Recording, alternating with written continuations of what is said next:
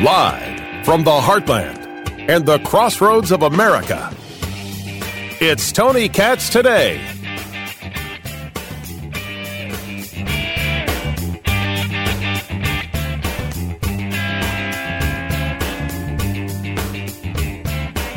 All of you rallied around this country to try to make sure our president, who at the time was hesitant, would finally realize that this was not just a politically viable thing, but it was the right thing to do. That's right.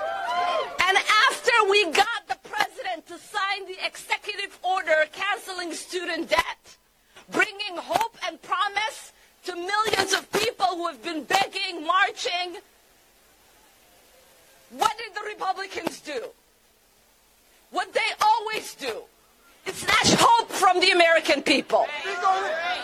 And so now they want this radicalized extremist Supreme Court to take away the hope that the President of the United States has given those of us who have been rallying for this cause.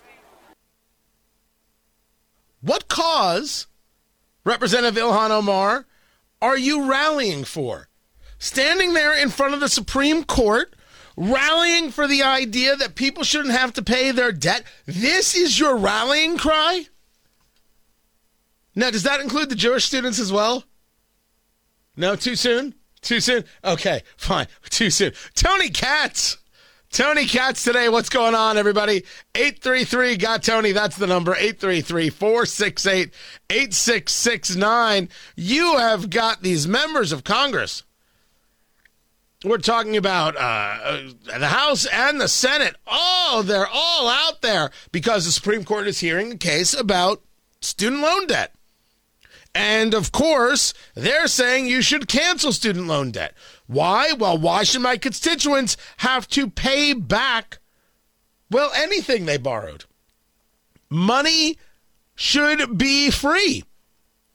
And Ilhan Omar wants you to know they're not going to stop regardless of what happens today. We are not going to stop. We are not going to rest until every single person who has student debt is freed from that and is able to have opportunity in this country. So thank you so much for being here. Thank you for being in this fight. It is an honor to stand alongside you all. What fight, Congresswoman? They took the loan. No one put a gun to their head, although admittedly, I will agree that many people lied to them. Oh, you got to have a college degree. Oh, you're going to need a college degree. Dear Lord, without a gender studies degree, you ain't nothing in society, kid. Ah. Oh, oh, it's funny because people majored in gender studies thinking they'd have a job. oh, it's comedy. Look what you did to these people, Congresswoman. You, you gave them all sorts of promises. You told them everything would be fine if they just did this and just did that. And then everything wasn't fine. You're like, well, we just got to make it up to them. And that's how you got to the idea of canceling student debt. People shouldn't have to live up to their responsibilities. This is the mathematics, the theory, the philosophy of Representative Ilhan Omar. But then again, there are also uh, the theories of Representative Cori Bush. Communities, and so we communities, and so we speak up and we say enough is enough, and not today. So let me ask you, and I, I need to hear your response. Are the profits of a student loan servicer more important than the people's lives?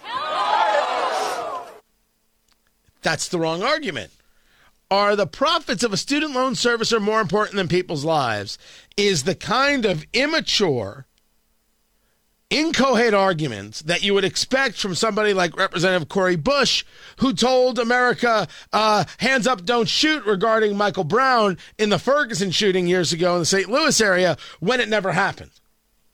She lies for a living. She lied her way to Congress. Man, that's a good grift. This is not the argument. Nobody is phrasing the argument this way. Are profits of a student loan servicer more important than people's lives? Nobody is phrasing it this way. Why is it okay to tell people who made a deal they no longer have to live with their deal? Why is that now okay? Why are we allowing this idea that we should allow these people to not live up to their responsibility? What are we teaching people when we take that away from them?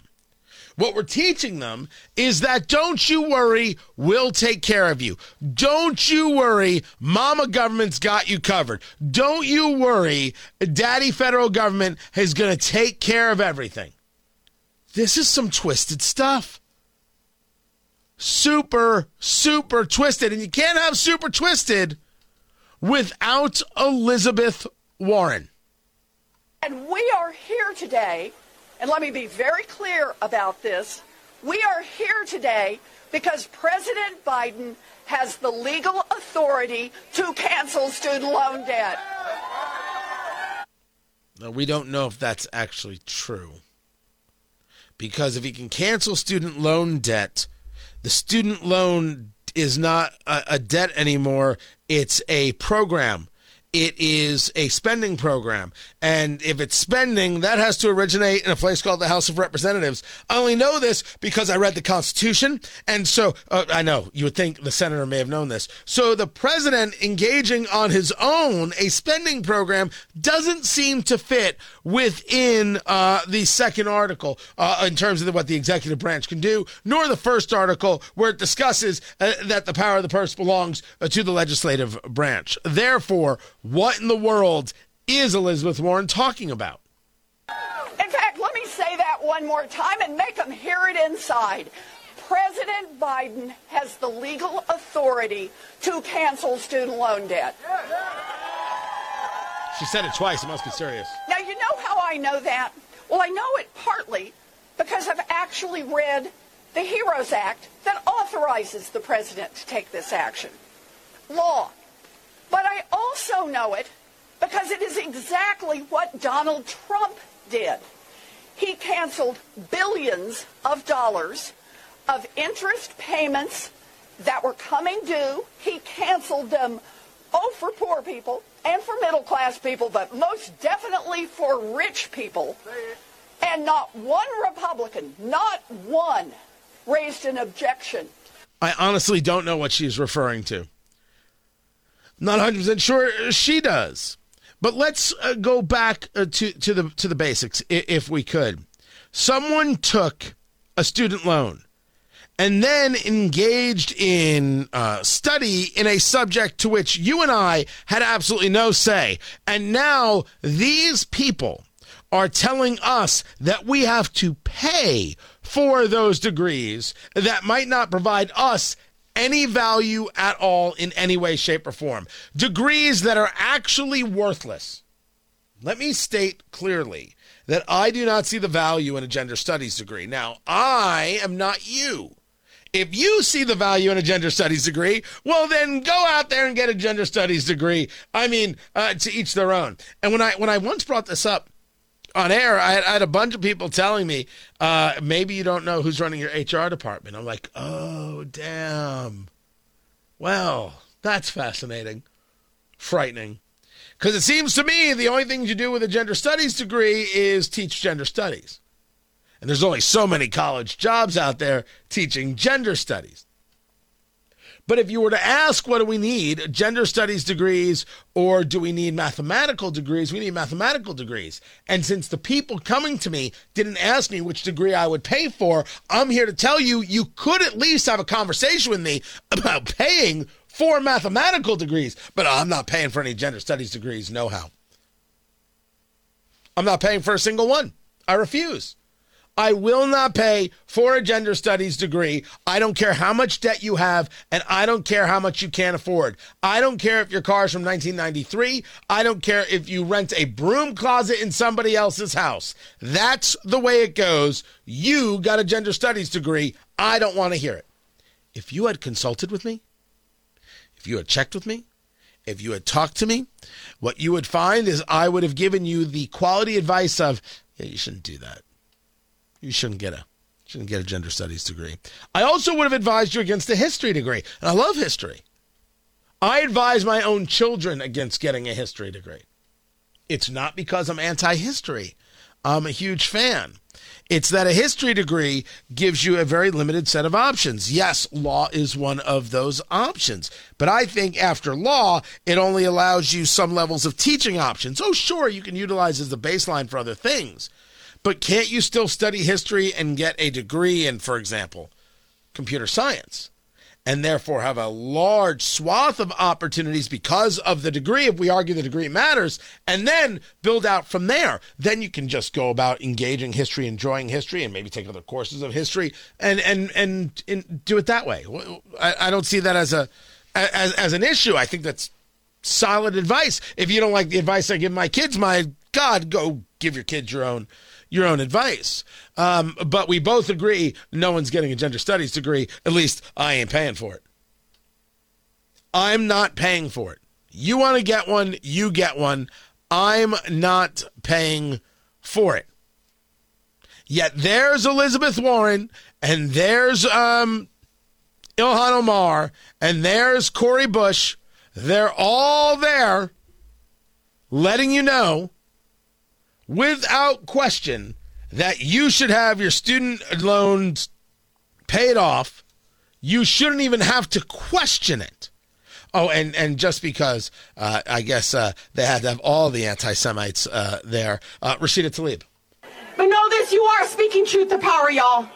And there are people in our communities that can't be standing out here in front of the steps of the Supreme Court as they hear the opening statements. But I want you to know you all are standing on their shoulders. Literally, they are watching all this happen and cheering you on. I hope you can hear them. They are cheering you on. I posted a video showing the kids, the young people. You're not kids to me, you are, I know.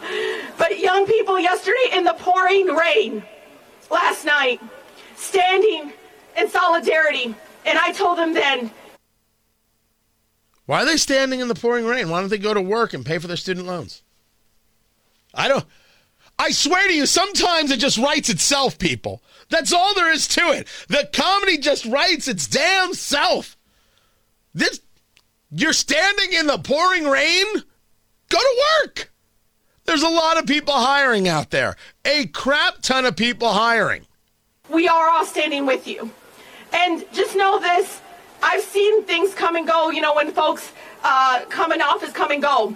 But movement people don't go nowhere right? They can change hands. They can, this unhinged Supreme Court can make all these decisions, but we're not going anywhere. And we're going to continue to speak that truth. The Supreme Court is unhinged? And what is this? We're not going anywhere. Uh, it's, it's Rashida Tlaib. Why are you, why are you, why, just, just be thankful she didn't blame the Jews in that one. Just honestly take your victories, cats, and, and that's it. Uh, you took out the loan. You're responsible for the debt. You took out the loan, you're responsible for the debt, and I'm not interested in hearing about your stories. I've got my own stories. I've got my own pressures, my own responsibilities that I have to live up to. I don't I don't bother you with my stuff, with my with my crap. Don't bother me with yours. You made this decision. You got that degree. You went to that school. You paid that money. Now pay it back. Simply, simply and thusly, now pay it back and leave the rest of us alone with your crazy. If you think the federal government should pay off student loan debt, my God, how diseased you are. What a lesson to teach. Oh, don't worry, government will take care of everything. One more push towards a, a government subsidized society, one more push towards the socialism, one more push away from a decent civil society where people live up to their responsibilities. And you're proud of yourself? You shouldn't be proud of yourself. You should be damn well ashamed of yourself for saying, hey, you, pay for me. I don't feel I get anything out of paying for you. And that's really where the rubber meets the road. What is your contribution? I think the thing to do is say your contribution comes from you living up to your responsibility and not adding debt load to my shoulders or the shoulders of my children. I mean, if we're going to pay off any debt, it should be for nurses. I mean, that's just that's just rational. That seems very rational to me. Guys, we have got much more to get to. I'm Tony Katz. Don't know much about history. So there was a story Don't know much biology. that I'm Don't know much about a I'm having a hard time believing. Don't know much about the French I took. But I do And the story has to do with President Trump and Jimmy Kimmel. Tony Katz. Tony Katz today. Good to be with you guys. Good uh, to uh, be here. Good to be doing this. It's a fun gig right here. And so the story goes that, and, and, and you know this part, that Jimmy Kimmel told a lot of jokes about Donald Trump. When he was president, when he's not been president, Jimmy Kimmel deciding that it's more interesting to be a leftist than to be a comic. I don't mind him making a joke about Trump, but when it's 24 7, 365 and he's lecturing and he's crying and all the rest, it's no longer interesting. The guy who started with the man show doesn't then get to lecture to me about how to be a decent cat. And if we're going to say, hey, we don't people hold people responsible for things they did in their younger days, people learn, people grow. I agree with that, and I, I remind me, I got to try and get to that story because about Mark Wahlberg, it's pretty important. Just something to remember. If you're telling me, oh, cut Jimmy Kimmel some slack, do I also cut the blackface some slack? Just, I just, I don't know how much slack we have to give.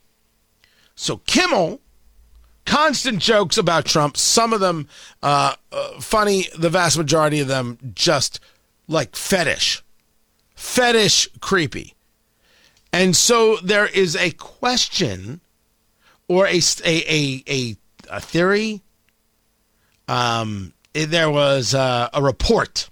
That's it. A report that Trump so didn't like the jokes that he once reached out to Disney, the parent company of ABC, to complain about it.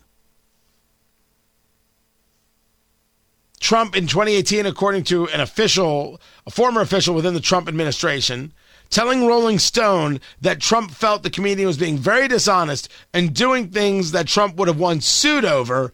And so he called Disney to get it to stop. The question before us is do you believe it?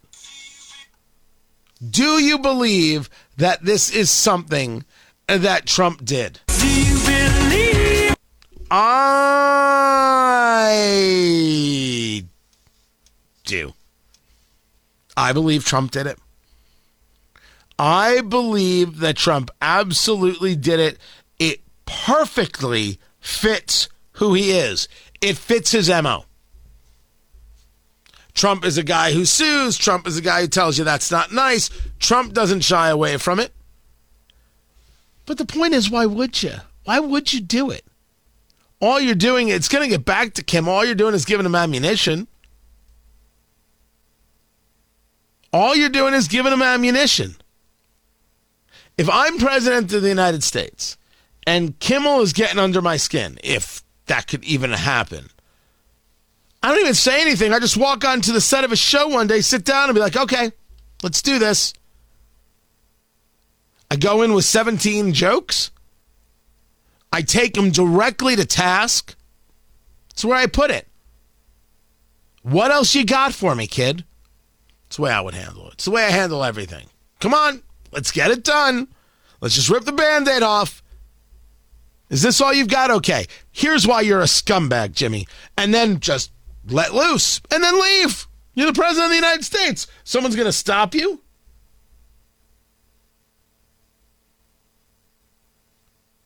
That's my take.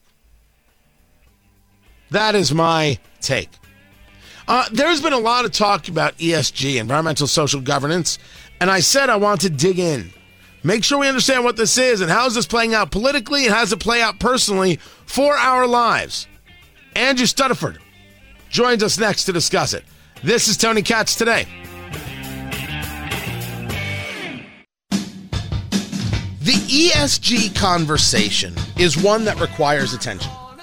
And you know, anytime I start with that, that I'm going to dig deep. We're, we're going full on heavy into the subject. Tony Katz, guys, good to be with you. Find everything I do, tonykatz.locals.com.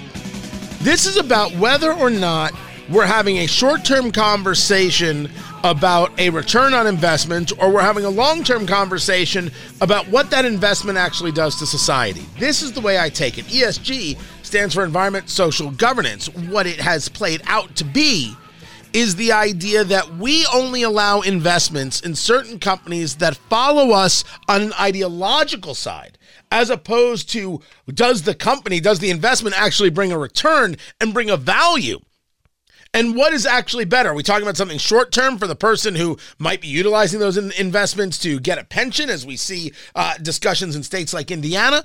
Or is this a conversation about long term damaging effects? Me, I find myself in that latter uh, camp. Let me bring in Andrew Stuttaford, and you find his work over at National Review, including what I think is his latest ESG More Cracks in the narrative. You can find that at nationalreview.com. He is an attorney by trade, uh, spending time at both uh, Oxford and in, in Brussels. Joins us uh, right now. And Andrew, I appreciate you taking the time. Uh, I, I want to get as wonky as we need to get, as focused as we need to get on the subject. Let's start with the basics. With the basics, what is ESG? Okay, uh, nice, nice, nice to be on the show, uh, Thank you, thank you for, for having me.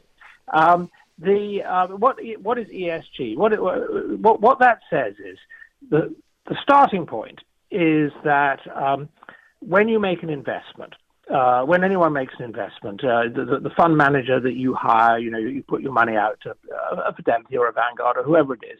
Um, uh, the what you expect is that they are going to invest the money to maximize your uh, investment return um, on a risk-adjusted basis. They're not going to, want, you know, you're not going to want them to, to, go rolling the dice.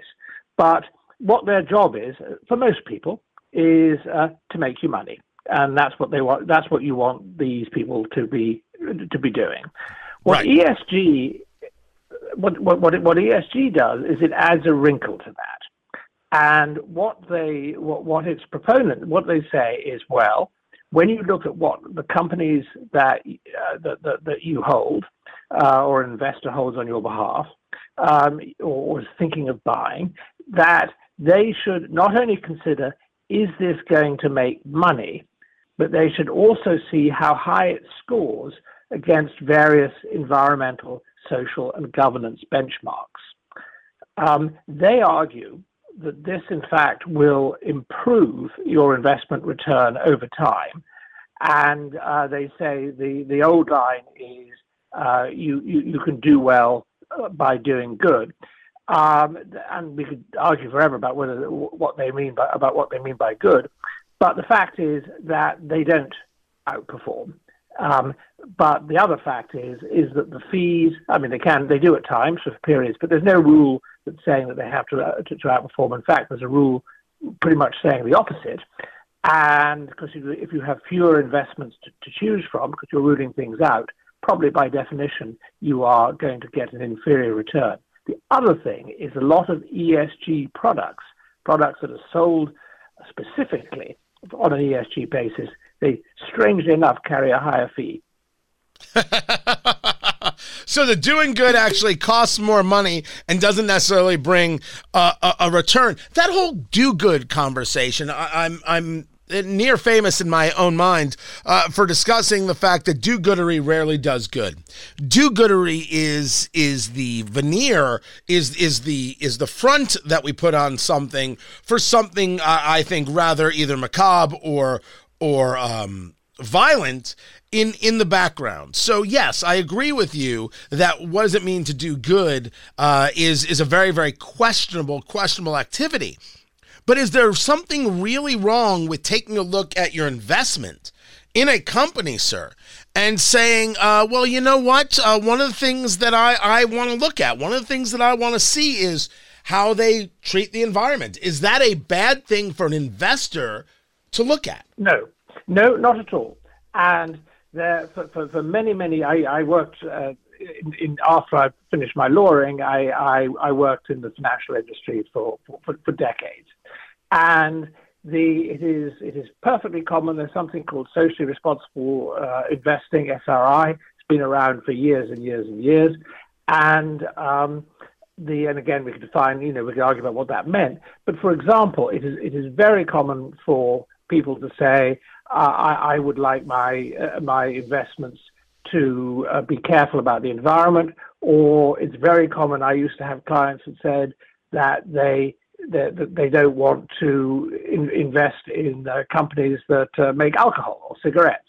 And for, for, for, you know for decades and decades and decades, the investment industry has uh, said, well, we will make products for you if we're not if we're not buying individual shares, but you're buying funds.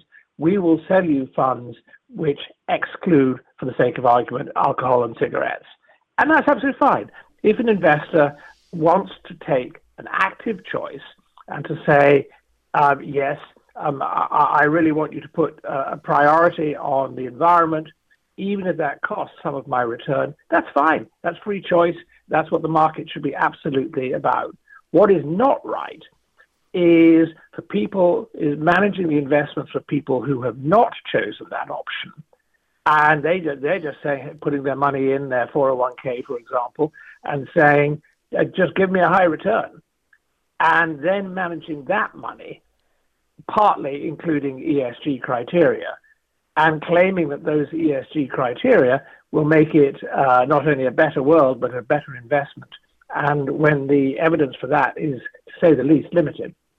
Isn't part of the issue talking to Andrew Stuttaford? Uh, you can find his work at nationalreview.com, uh, and you can also find out more about him at his website, Andrew Stuttaford, S T U T T A F O R D, andrewstuttaford.com. Isn't part of the uh, issue, sir, that when they are discussing ESG, well, we only invest based on this ESG criteria, that actually what you get is the forcing of companies to do things they wouldn't normally do because you're keeping money from them on an institutional basis, uh, like from a BlackRock or what have you. And that's being done in conjunction with federal government wants and desires. Yeah, that that is a extremely important point that that that basically what what what in, and you know you could uh, you can sing, single out company fund manager institutional investor A B or C, but but what what they are saying and they're not you know remember these folks they're not they're not saying uh, we're not going to make you any money, but they're just saying that we want th- these things to be taken into consideration. And and one of the things that has happened because you have these uh, you know these these very large investors is that they will say to a, they will then go to a company and they will say, and remember, they are playing with other people's money in most cases. They're not playing with their own money, but they have the weight of all the money that their clients have, have, have, have given to them, and they go to the company, these companies, and directly or indirectly, what they're saying is, well, if you hang on to that, for the sake of argument, coal mine, then we're not going to be investing in you. And that pressures the company to, uh, to, to act in ways which it may not, not feel is in the best interests of the, uh, of the company and indeed its shareholders. And when we talk about the word shareholder, we need to be quite careful here because, of course, a lot of these big institutional uh, investors are, of course, uh, the, the funds that they manage are legally the shareholders in the company. But the real shareholders are a level below that. They are the people who've invested in the funds and said to the funds, go make me money. And what they didn't expect is for the funds to go off and start laying down the law to the companies saying, for example, you shouldn't go into coal mine. Right, when that may be the better uh, avenue for for the company to take. Now, this play has played out, uh, sir, in in political uh, sides, right? Republican, Democrat, conservative, liberal, however you want to see it. In, in my Indiana, my beloved Indiana, this has led to something called House Bill 1008, which, according to the author of the bill, Representative uh, Ethan Manning of a place called Logansport, is about freedom and fairness in financial markets. And Democrats will argue that this is going to cost uh, pen- people who get a, a government pension billions of dollars, as it's been reported. Which argument?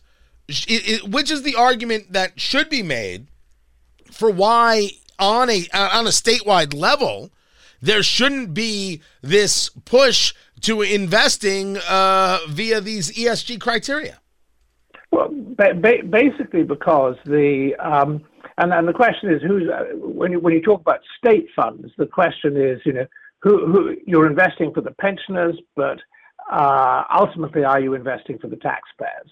Because uh, if, if it's a defined um, benefit scheme and it falls short because the investment falls short of what the tax of what the pensioner has been expecting. He's been promised a pension of such and such. There's not enough money in the till to pay it. Then it's the taxpayer that makes up the makes up the difference. And I think that what the, the, the, without commenting specifically on what you're having in, in, in Indiana is the, the, basic principle that is, is this is public money. This is other people's money. And one of the things that has, has amused me about the debate in a sort of bitter mean spirited way uh, about uh, in, in, the debate on ESG is when people, such as the people proposing the legislation in Indiana, started pushing back against ESG and saying, hang on, you're, you're, to the, these investment managers, you're hired to make money, to, to, to, to, to make money for, uh, for, for, for, the pensioners, for the, for the taxpayers, not to go off on a political jaunt. And then everyone, then the, the pro ESG crowd says, well, well, what, what are you? You're bringing politics into an investment decision, and in fact, the reverse is true. What these folks who want to change the the, the, the rules are, are saying is, let's get politics out of it, because ESG is fundamentally a very political thing. Um, if an investment manager thinks that, for example, that investing in uh, a wind turbine uh, company uh, is a good thing to do on investment grounds, then they should go ahead and do it. And I would encourage them to do it absolutely. But if their reason for doing so is because of the good it might be doing for the environment, that's not a decision for them to take. Right. So uh, this also is getting discussed. Uh, talking to Andrew Stuttaford, you can find his work at NationalReview.com, where Ron DeSantis, uh, governor of Florida, potential uh, 2024 presidential uh, candidate. Uh, he's got his book out, The Courage to Be Free Florida's Blueprint for American Revival. So uh, it, it sends you in the direction of what he's thinking politically. And he talks about ESG in the book and saying that it's a movement driven by woke corporate CEO bullies. Uh, is, is ESG, in your view, um, a way of trying to dismantle capitalism and the American Way in toto? Goodness. Uh, yeah, well, yes, and what it is, um, and, and, you said I could get into the weeds. Oh, please do. weeds are good. So, so, so, I'm going to get into the weeds here. No, it, it, it is not an attempt to dismantle capitalism. It is an attempt to rework it, and basically, uh, but I do think it's profoundly anti-democratic um, and that, that, that it, is, it is something called cor- it is an expression of something called corporatism. And what corporatism says is that government regulators, uh, the senior, you know, the, the managers of companies, they get together and they sort of decide in various areas how the country should should be run. And um, and to me, that doesn't sound terribly democratic. If, if, if we want, for example, to say that, um, I'll go back to my coal mine, that we don't want uh, coal mines in the USA, well, then the, where that decision should be taken is by the legislature. It is, we, we, we, go and vote and we say no coal, coal mine. If a majority say no coal mines, well, that's what happens. It is not up to a small group of people saying uh, which is just a handful of investment managers and some people in the C-suite, probably a few activists and some regulators saying, no, no, every company should shut down its coal, coal mines. And that, I think, I mean, there's a lot of talk about woke, and um, and I understand why people do it, and it is not entirely irrelevant because we do see, uh, and it, it's a slightly different topic, and we do see corporations now throwing their weight about um, on issues which would, what might be called woke, and they shouldn't do it because their job, the, the, the other side of ESG is something called stakeholder capitalism. And stakeholder capitalism Right, right. yeah, exactly. Says you're not running the company for the shareholders, but you're running it in the greater interests of a rather loosely defined society, which means you can you can really do any, anything. That is, But and again- that is a again uh, uh, to me a conversation of, of a very very aggressive, violent conversation against the concepts of capitalism. Never mind the citizen, but it's another conversation for uh, another day. Andrew Stuttaford, I appreciate you taking the time to be with us. S T U T T A F O R D. You can find his work over at National Review. And Andrew Stuttaford, I appreciate you taking the time to be with us. Well, thank you very much indeed. I, I greatly enjoyed it. Same here, sir. Same here. I've got more to get to. This is Tony Katz today. I never fear death or dying. I only fear never trying. So I love the honesty out of San Francisco, where they have this committee called the African American Reparations Advisory Committee. And they had already said back in January, we think that qualifying black residents should get $5 million each. Tony Katz, Tony Katz today. Oh, yeah. Full on reparations, $5 million. I want to see how it happens. But now the committee chair is saying that the number didn't come from math. It came as the result of a journey. Quote, it was a journey for the committee towards what could represent a significant enough investment in families to put them on this path to economic well being, growth, and vitality that chattel slavery and all the policies that flowed from it destroyed. And my answer is can't wait to see it work. Uh, You, want me to get worked up about this? You want me to? Nope. I want to see how it works. And if the argument is now going to come up about chattel slavery, I want to know how the reparations payments don't treat the residents of San Francisco like said chattel. This is not for me to get upset about. It is only for me to ask questions about. That's all I'm doing. Uh, that's it. I just want to know how they answer the questions, and then I want to see them make it happen. Can't wait to see it happen. I don't actually think it's going to happen. I just want to see them try. I'm Tony Katz.